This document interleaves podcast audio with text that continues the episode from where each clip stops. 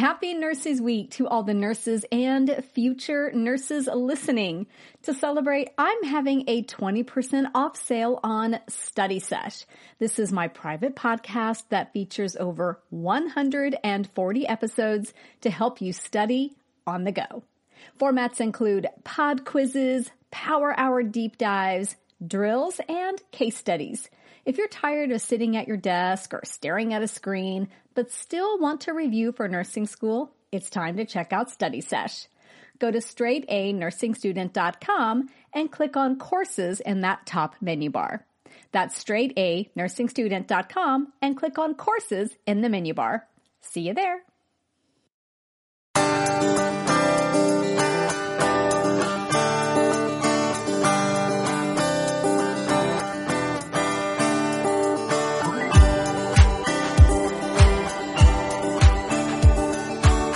Hello again, and welcome to episode six. And this is a pod quiz. And the topic today is going to be neuro. So let's just dive right into it. And I think we'll start with neuro assessment because that is a big one. And you're definitely going to have a skills check off on this and loads of test questions about assessing your patient's neurological status. So, if you recall, if you've done a pod quiz with me before, then you know that the format of this is I ask a question and I pause for a little bit and let you have time to answer the question.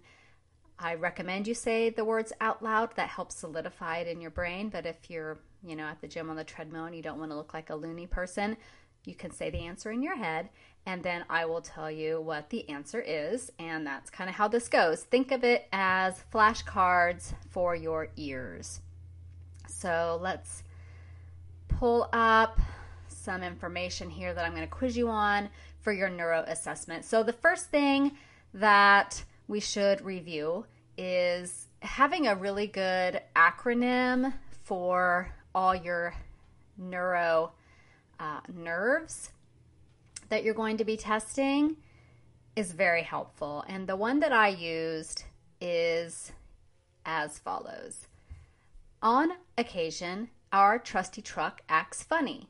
Amazingly good vehicle, anyhow. And those are your cranial nerves 1 through 12. And the beginning letter of each of those words correlates to the beginning letter of each of the cranial nerves. So, with that in mind, what is cranial nerve 1?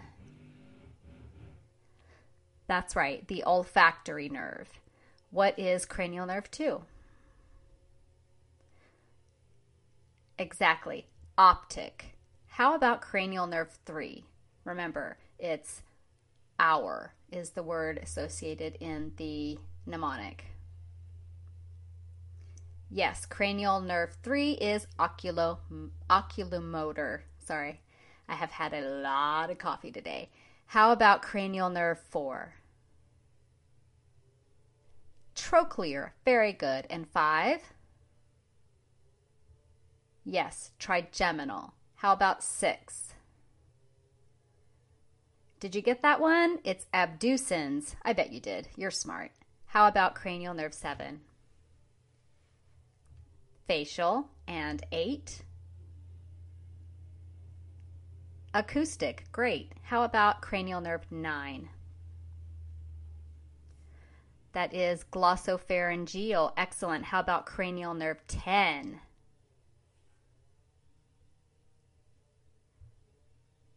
Exactly, that is the vagus nerve. How about cranial nerve 11?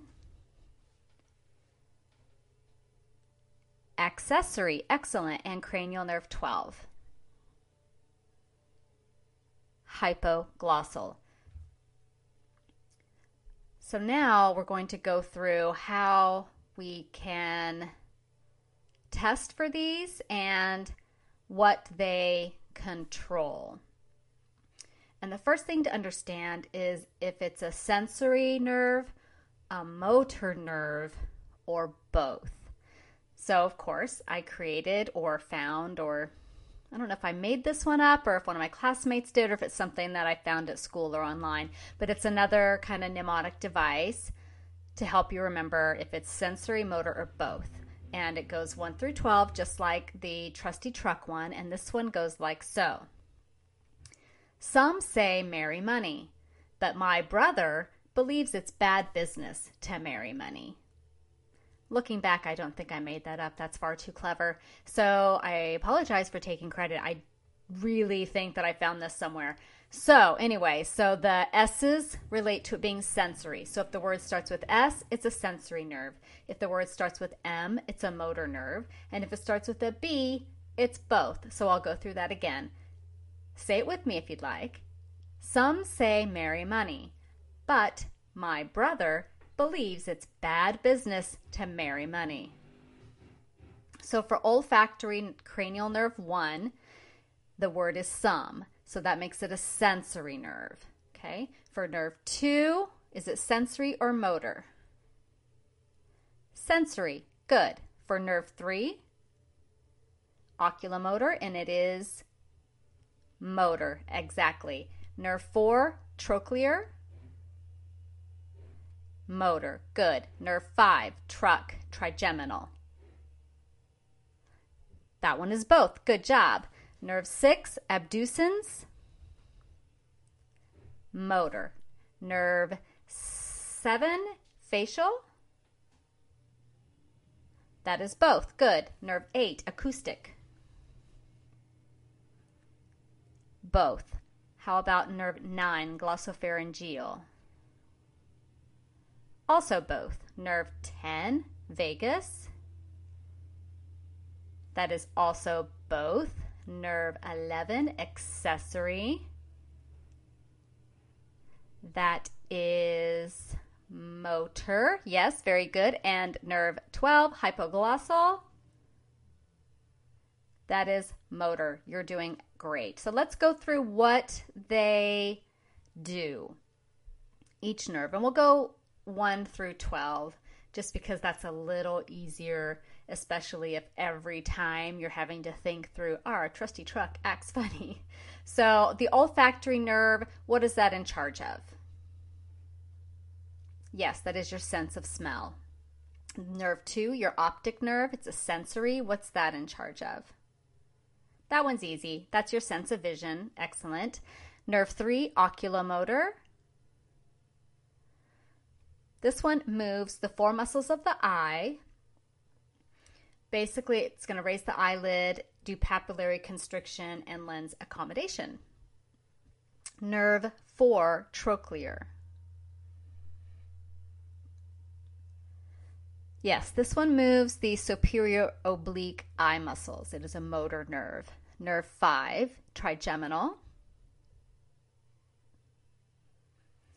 This one is the sensation over your face and all the muscles of mastication, so, ch- so chewing, um, opening and closing the jaw, etc. Nerve six, the abducens. Yes, this one moves the eye laterally. Nerve seven is facial.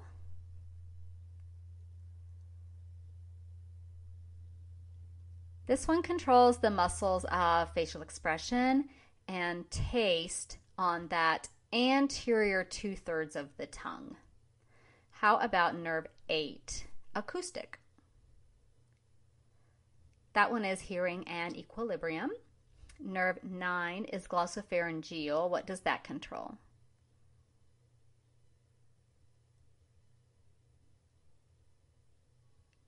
That one is your sense from the pharynx and taste on that posterior third of the tongue also, for motor, it's swallowing and the parotid salivary gland. Nerve 10 is vagus.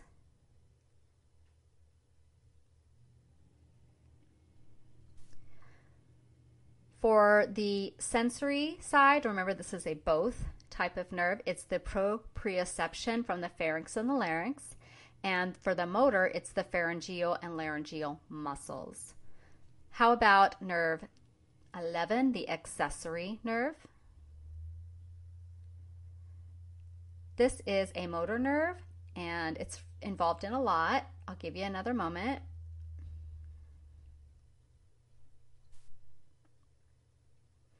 Okay, so this one is pharyngeal, laryngeal, soft palate muscles, the trapezius, and the sternocleidomastoid. So a lot there with that one nerve. And then the last one, nerve 12, hypoglossal. Yes, this is a motor nerve and it is the intrinsic and extrinsic muscles of the tongue. Okay, so now let's talk about how we're going to test the patient for each of these. And if you have not yet had your neuro assessment check off, you absolutely have to know all of this cold. So let's go through it 1 through 12, starting with nerve 1, olfactory. It's a sensory nerve for the sense of smell. How are you going to assess?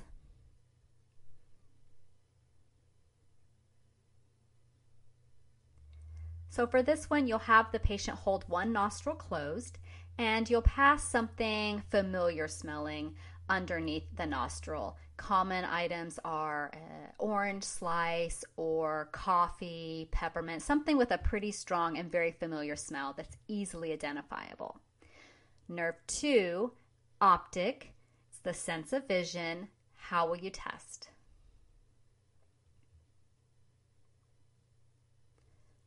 This one's pretty easy. You'll have them block one eye at a time.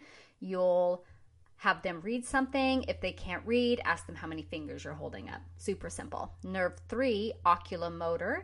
It's a motor nerve for the four muscles of the eye, raising the eyelid, pupillary constriction, and lens accommodation. How do you test?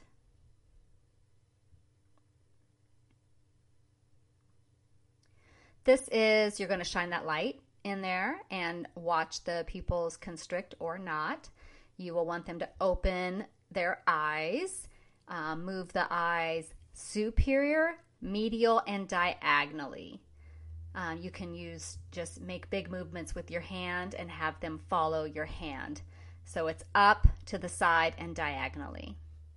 Moving on to nerve 4, trochlear, it's motor for the superior oblique eye muscles. How do we test for that?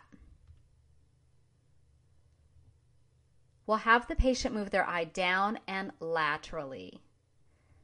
How about nerve 5, trigeminal? It's sensory and motor for sensation over the face and the muscles of mastication.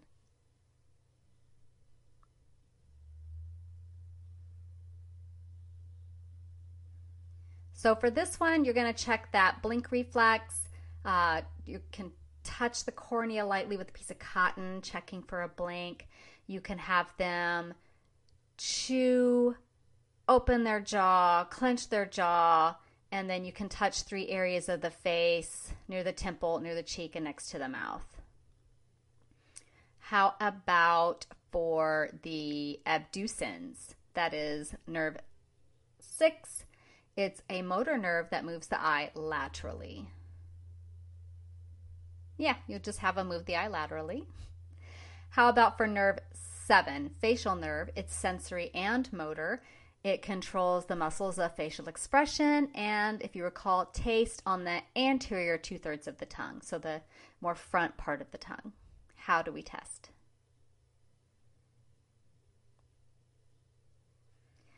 So you'll check for eye closing, ability to close mouth, move lips, make facial expressions, have them smile, um, check for salivation, most people, it's pretty clear if they've got saliva in their mouth. And then nerve eight is acoustic. That's a sensory and motor. It is controlling hearing and equilibrium. How do you test?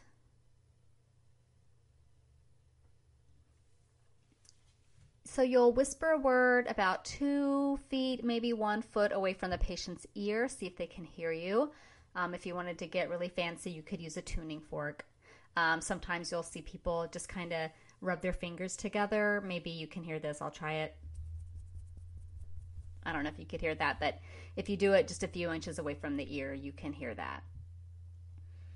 Nerve 9 is glossopharyngeal. It is sensory and motor. It is sense from the pharynx and taste on the posterior one third of the tongue. It's also responsible for swallowing and the parotid salivary gland. How do we test?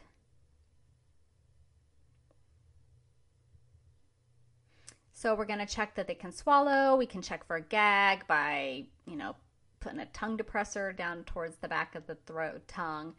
Uh, you check for secretion of saliva, you just eyeball that. You can place some sugar, some salt on the posterior tongue and see if they can taste it. Nerve 10 is the vagus nerve. It is sensory and motor. It is the proprioception from the pharynx and the larynx and movement of the pharyngeal and laryngeal muscles.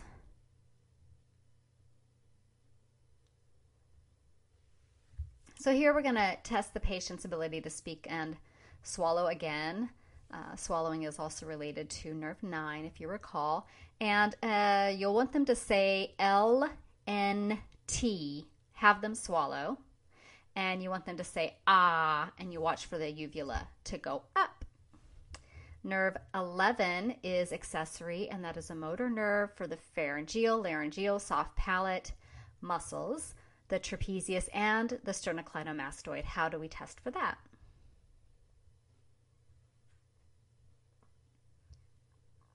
So you're going to just place your hands on the patient's shoulders and have them shrug. You can also put one hand on the cheek and try to have them turn their head against your hand. And then the last one, cranial nerve 12, hypoglossal. It is a motor nerve for the intrinsic and extrinsic muscles of the tongue.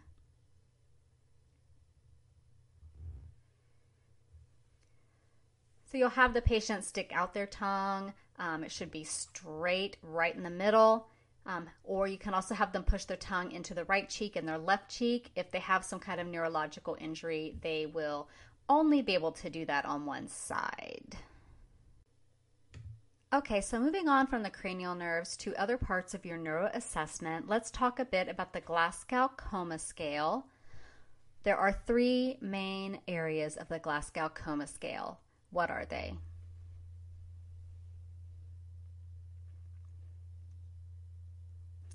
So those are your best eye opening response, your best verbal response, and your best motor response. What is the max score on the Glasgow Coma scale? Exactly, it's 15 points possible. What is the worst score that you could get? The worst score you could get is a 3. So basically, uh, rock could get a score of three because it would have no motor response, no verbal response, and no eye opening. Or also someone who is suffering from brain death or severely sedated. So that's the Glasgow Coma Scale. And let's talk about your balance tests, your cerebellar function tests. How are you going to perform the Romberg test?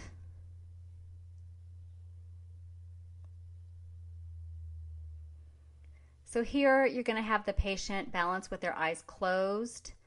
Um, make sure you hold your arms out towards them so if they teeter, you can catch them. Somebody with Good cerebellar function can close their eyes standing and not fall over, but somebody with maybe a cerebellar infarct or a cerebellar brain bleed is going to probably teeter and totter with their eyes closed, probably also with their eyes open, to be honest.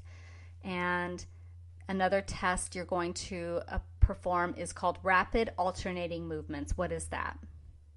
It's for a cerebellar function. So for this, you have the patient turn their hands palm side up and palm side down really, really fast and see if they can do that. Okay, how do you check for Chvostek's sign?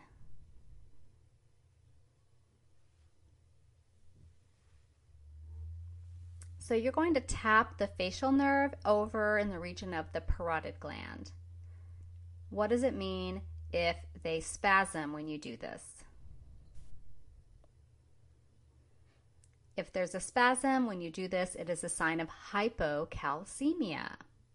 How are you going to test for a Babinski response?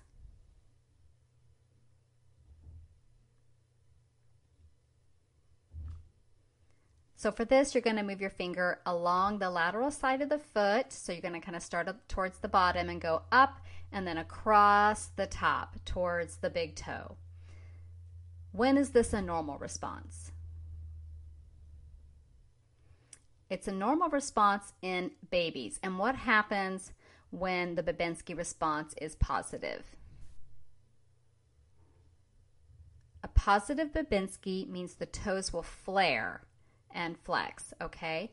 Um, if you see that in an adult, it is pathological. Usually the toes will just kind of curl in, the foot will kind of clench up. But in a positive Babinski, you'll see a lot of flaring and a flexing back of those toes.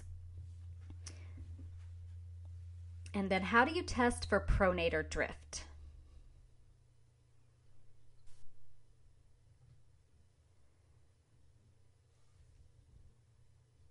Perfect. You're going to have the patient hold their arms up uh, right out in front of them with their palms upward. Have them then close their eyes.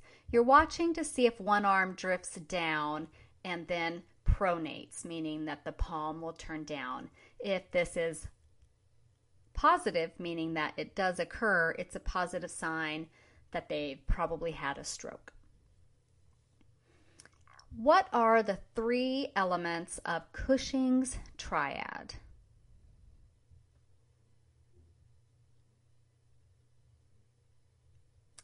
Hypertension, irregular respirations, and bradycardia. Excellent.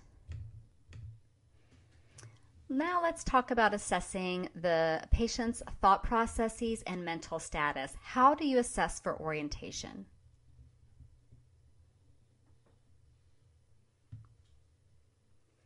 Basically, you're checking that they know person, place, and time. In the clinical setting, we also add situation. We want to know do you know your name? Do you know where you are? What day is it? And why are you here? What happened? But in general, it's person, place, and time. And of those three, which is the last thing for the patient to lose if they're confused?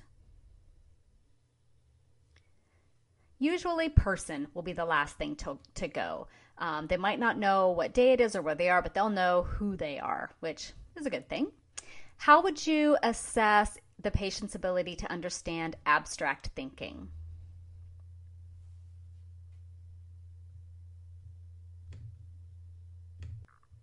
To test for this, you could simply ask them to tell you what an abstract idiom means, like what does it mean if I say you're out to lunch or it's raining cats and dogs? If they give you a very literal answer, then they're not understanding abstract thinking. Note that this is only effective in patients for whom English is their first language. Someone who's learned English as a second language may not be familiar with all of our strange idioms.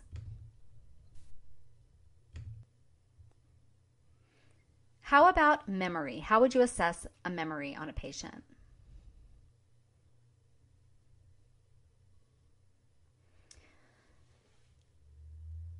So, for immediate memory, you would say three unrelated words and have the patient repeat them back. Um, you might tell them, I'm going to tell you three words and review them three minutes from now. And the words might be napkin, paperclip, bottle. And then you go on and talk about something else. And then a couple minutes later, you ask them what those words were. You could also, also ask the patient what they had for dinner or breakfast. That would be in a recent memory. And then you want to test remote memory as well. Ask them something from their past, like when did you graduate from high school? Or what was your um, favorite toy growing up? Something like that. And then to assess for judgment, what could you ask them? A common question to ask to assess a person's judgment is if this room were on fire, what would you do? And then make sure that they give you a response that makes sense. Now, let's talk about eliciting a response. We often, with our neuro patients, need to elicit a response to what is considered painful stimuli because they're not responding to uh, a verbal saying their name, gentle shaking, things like that. So we have to do painful stimuli. So there's central methods and peripheral methods. Generally, central methods are more accurate. And what would be some ways to elicit a response using a central method of painful stimula- stimulation?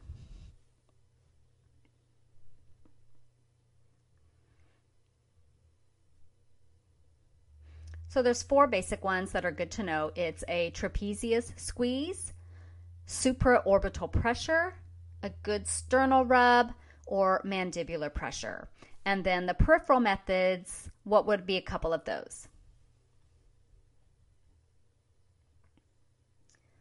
For peripheral methods, it's common to use a pencil across the nail beds or squeeze the Achilles tendon. But if you really want a really accurate neuro, I suggest going with the central method. Though you'll see a lot of people do the pencil across the nail beds. You can start there, but if you don't get anything, um, or even if you do get something, I would still go central. Now, there are um, three different responses to painful stimuli. Well, there's actually more than three um, because there's like protection and withdrawal but we're just talking about normal, which is the patient pulls away or shouts. But then the two pathological are flexion and extension.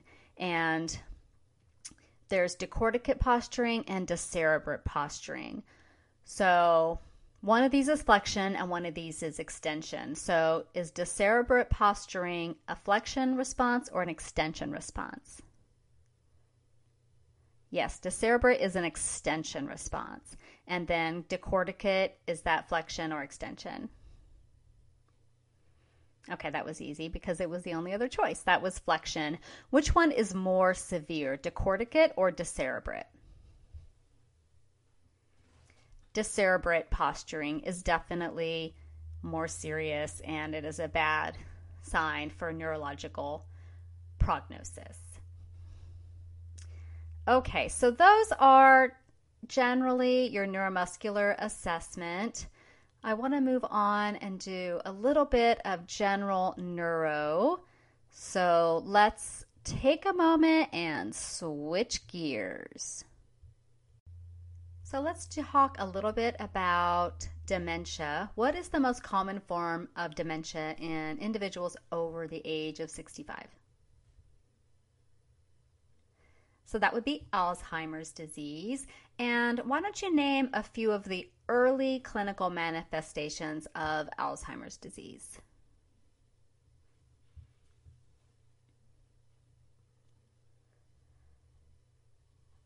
So, in the early stages, you'll maybe see some recent memory loss, um, neglecting responsibilities, being careless. Maybe they're still working and their job performance is suffering.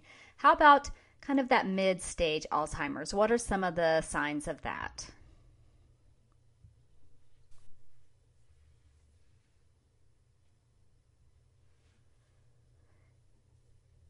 So, this patient's going to start having problems with their speech. They might talk nonsense, be completely disoriented.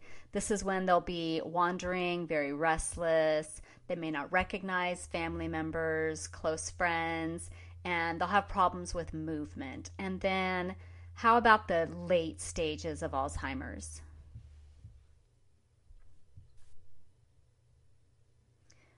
So, in the late stages, your patient will be bedridden and have some spastic paralysis and contractures. Let's talk a little bit about some of the drugs used to treat Alzheimer's. Um, for mild to moderate dementia, you may see I'm going to butcher the name, rivastigmine or brand name Exelon, what would be some of the side effects? For this drug, side effects include dizziness, weight loss, and flu like symptoms. How about donazepam, also known as Aricept?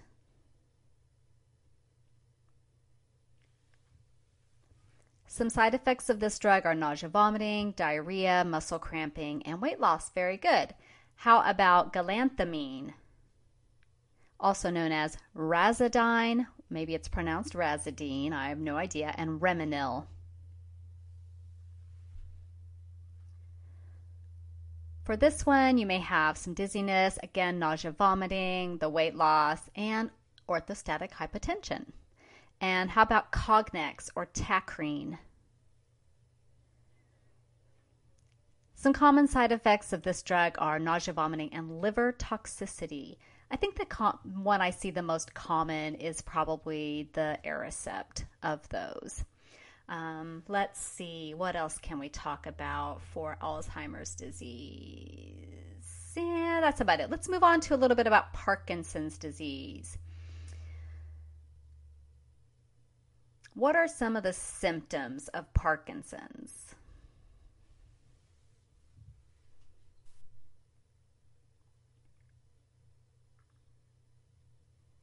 So, with Parkinson's, we've got that muscle rigidity and that very classic tremor, probably the most common things you'll see. You'll also see slow movement or loss of movement and difficulty with balancing or with walking. Very good. What does the term dysarthria mean? That is related to difficulty speaking. How about dysphagia?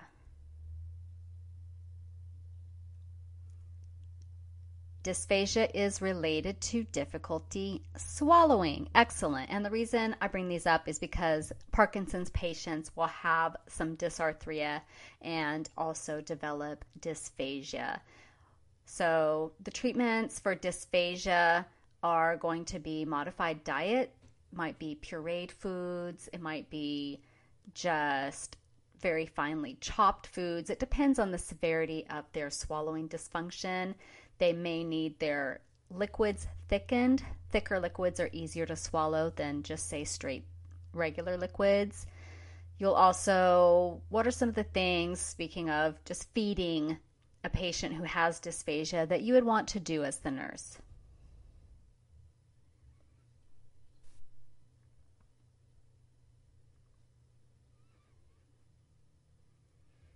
So, a few basic things would be to make sure they're sitting pretty darn upright, like 45 degrees um, or higher if you can. Straight, I mean, a straight up 90 would be ideal for eating. You want to keep them upright for about 30 minutes to an hour after they eat in case there is any risk for aspiration. You will want to have them eat slowly, or if you're feeding them, feed slowly. You will have suction ready at the bedside in case they do have any problems. You will encourage them to focus on eating, not necessarily talk while they're eating, um, one bite at a time, very small bites, basic things like that. So, what is what is one of the most common medications used to treat Parkinson's? So, the most common one that I see is Sinemet and it's a combination of what two drugs?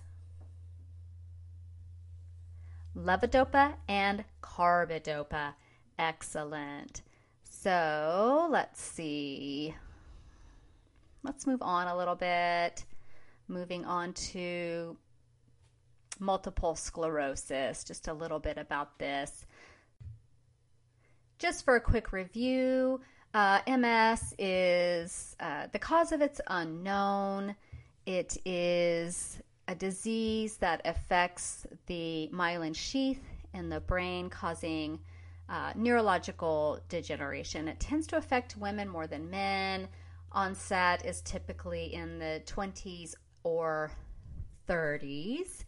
And um, just of note, you know, they don't really know why it's caused, but it's been thrown out there that, you know, trauma, anoxia, toxins, nutritional deficiencies, even anorexia nervosa could um, lead to destroying that myelin sheath. So let's talk a little bit about the types of MS.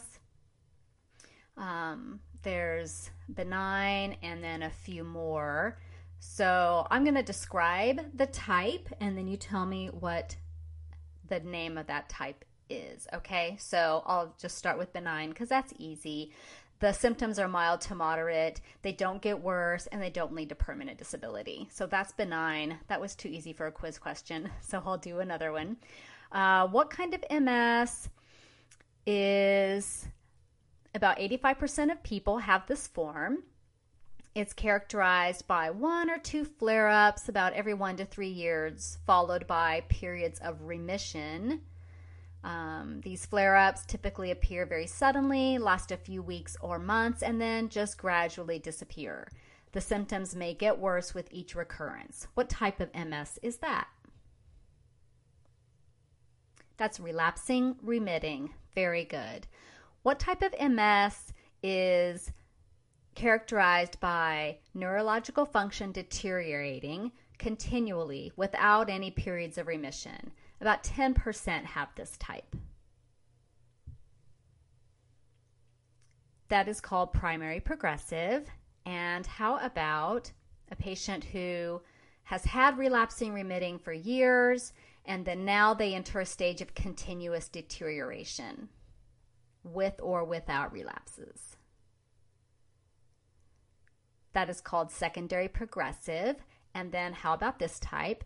Um, it's a primary progressive MS with the addition of sudden onset of new symptoms or worsening symptoms. It's also pretty rare. That one is called progressive relapsing. So, with the caveat that treatments for MS and basically any disease that we talk about here is obviously going to be constantly updated, let's talk about some of the basic treatments for MS. What would be a few of the basic treatments you would see?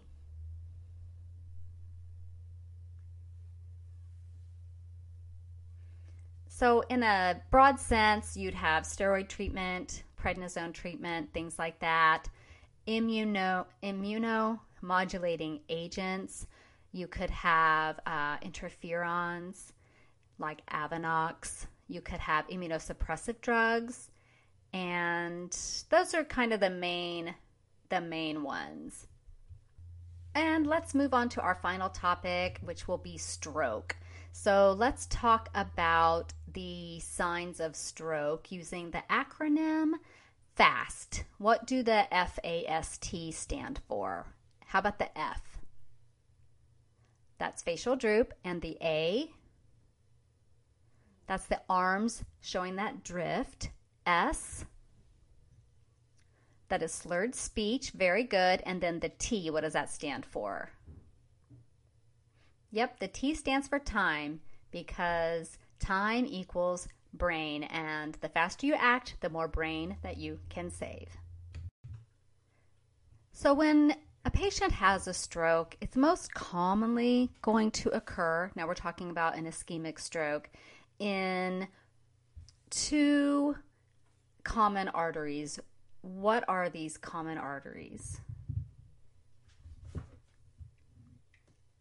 It's the middle cerebral artery and the internal carotid artery. I'm going to describe some of the symptoms associated with each, and you tell me if it's the middle cerebral or an internal carotid artery stroke symptom. Okay, ready? Ipsilateral visual impairment. That's an internal carotid artery stroke symptom. How about spatial perception problems and problems with their judgment and their behavior.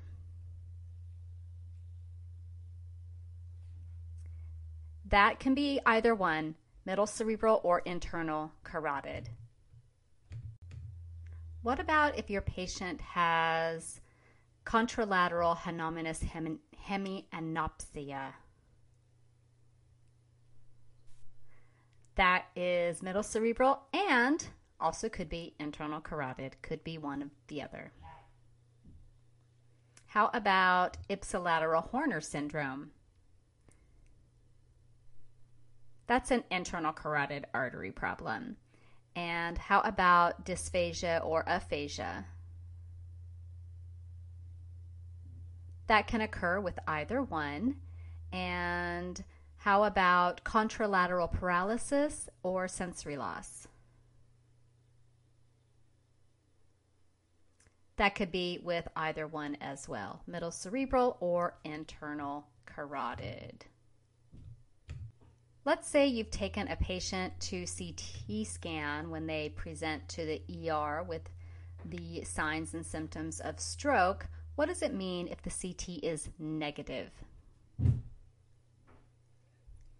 If the CT is negative, then this means that the scan was negative for a hemorrhagic stroke or bleed. Why is this important?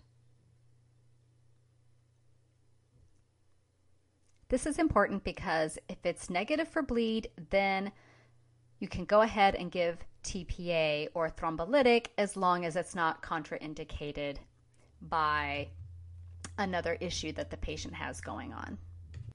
So, speaking of those contraindications for TPA, what would be the blood pressure parameter that you would want the systolic to be under to give TPA?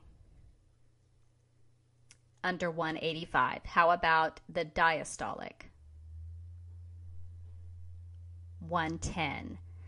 And how about platelets? Where would you want the platelets to be if you're going to give TPA? You'd want them to be above 100,000. And just for reference, some of the other parameters are no TPA for your patient if they've got any suspicion of bleeding, not just um, even if the CT scan is negative for bleed, if they've got suspicion of bleeding anywhere else in the body, like a GI bleed, for instance, you would not give TPA.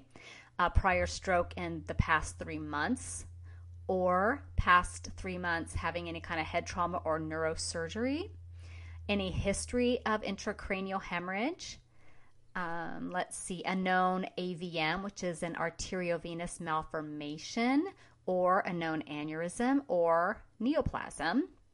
If you have suspected or confirmed endocarditis, you're not going to be giving them TPA, or if their blood sugar is vastly out of control, like below 50 or above, say, like 400.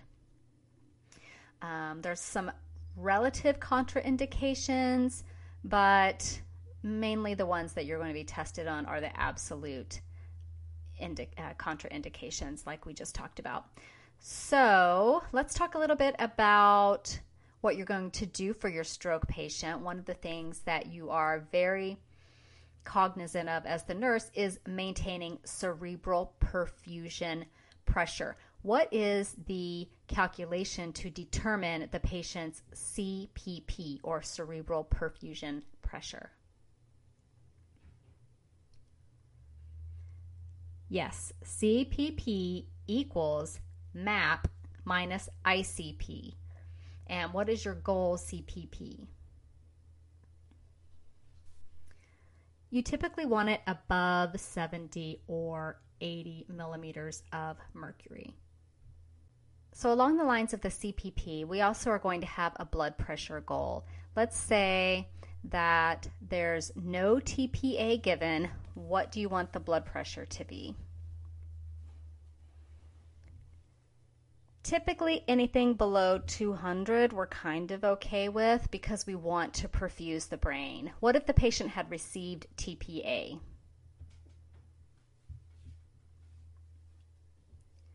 Then you'd want the blood pressure probably below 185 or 180. What is the drug mannitol used for? Mannitol is used to decrease cerebral edema. Yes, excellent. And then what is nimodipine used for?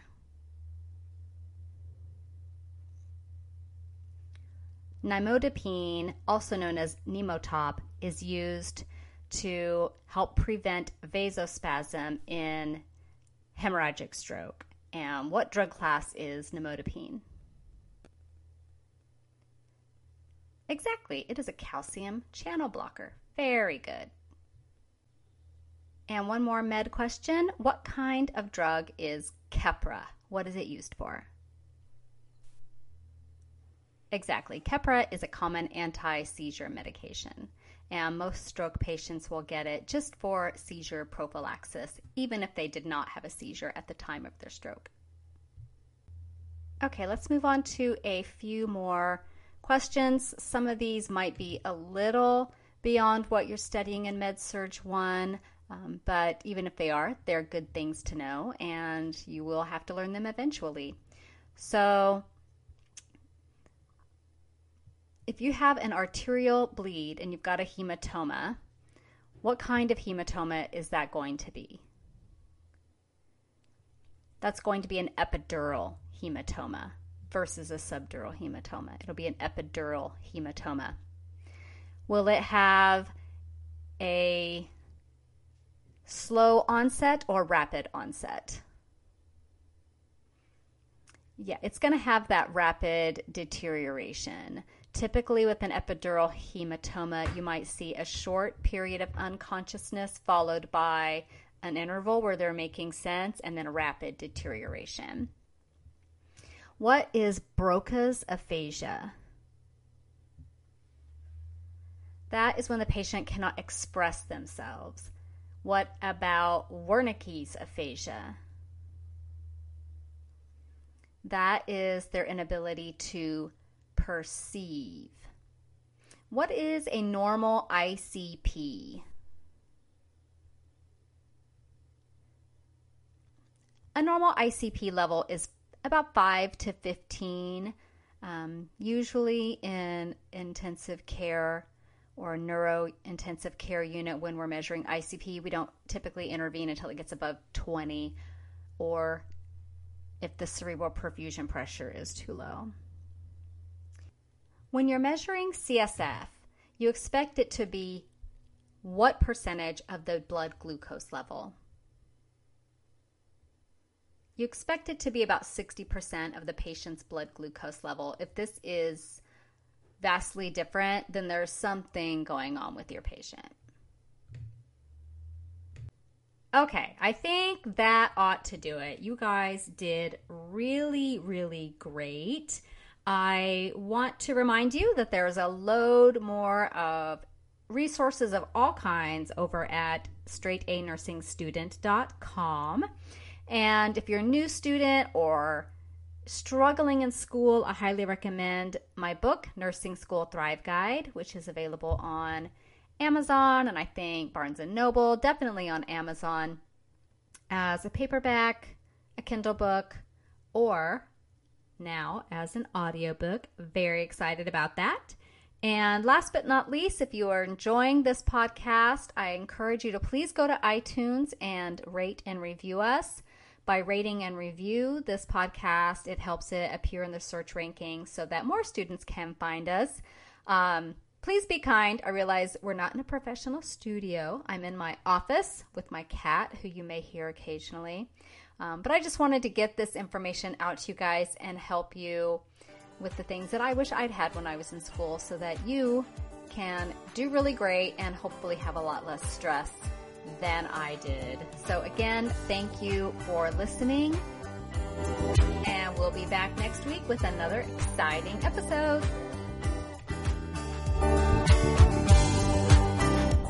The Straight A Nursing Podcast is a production of straightanursingstudent.com, copyright 2017, Mo Media.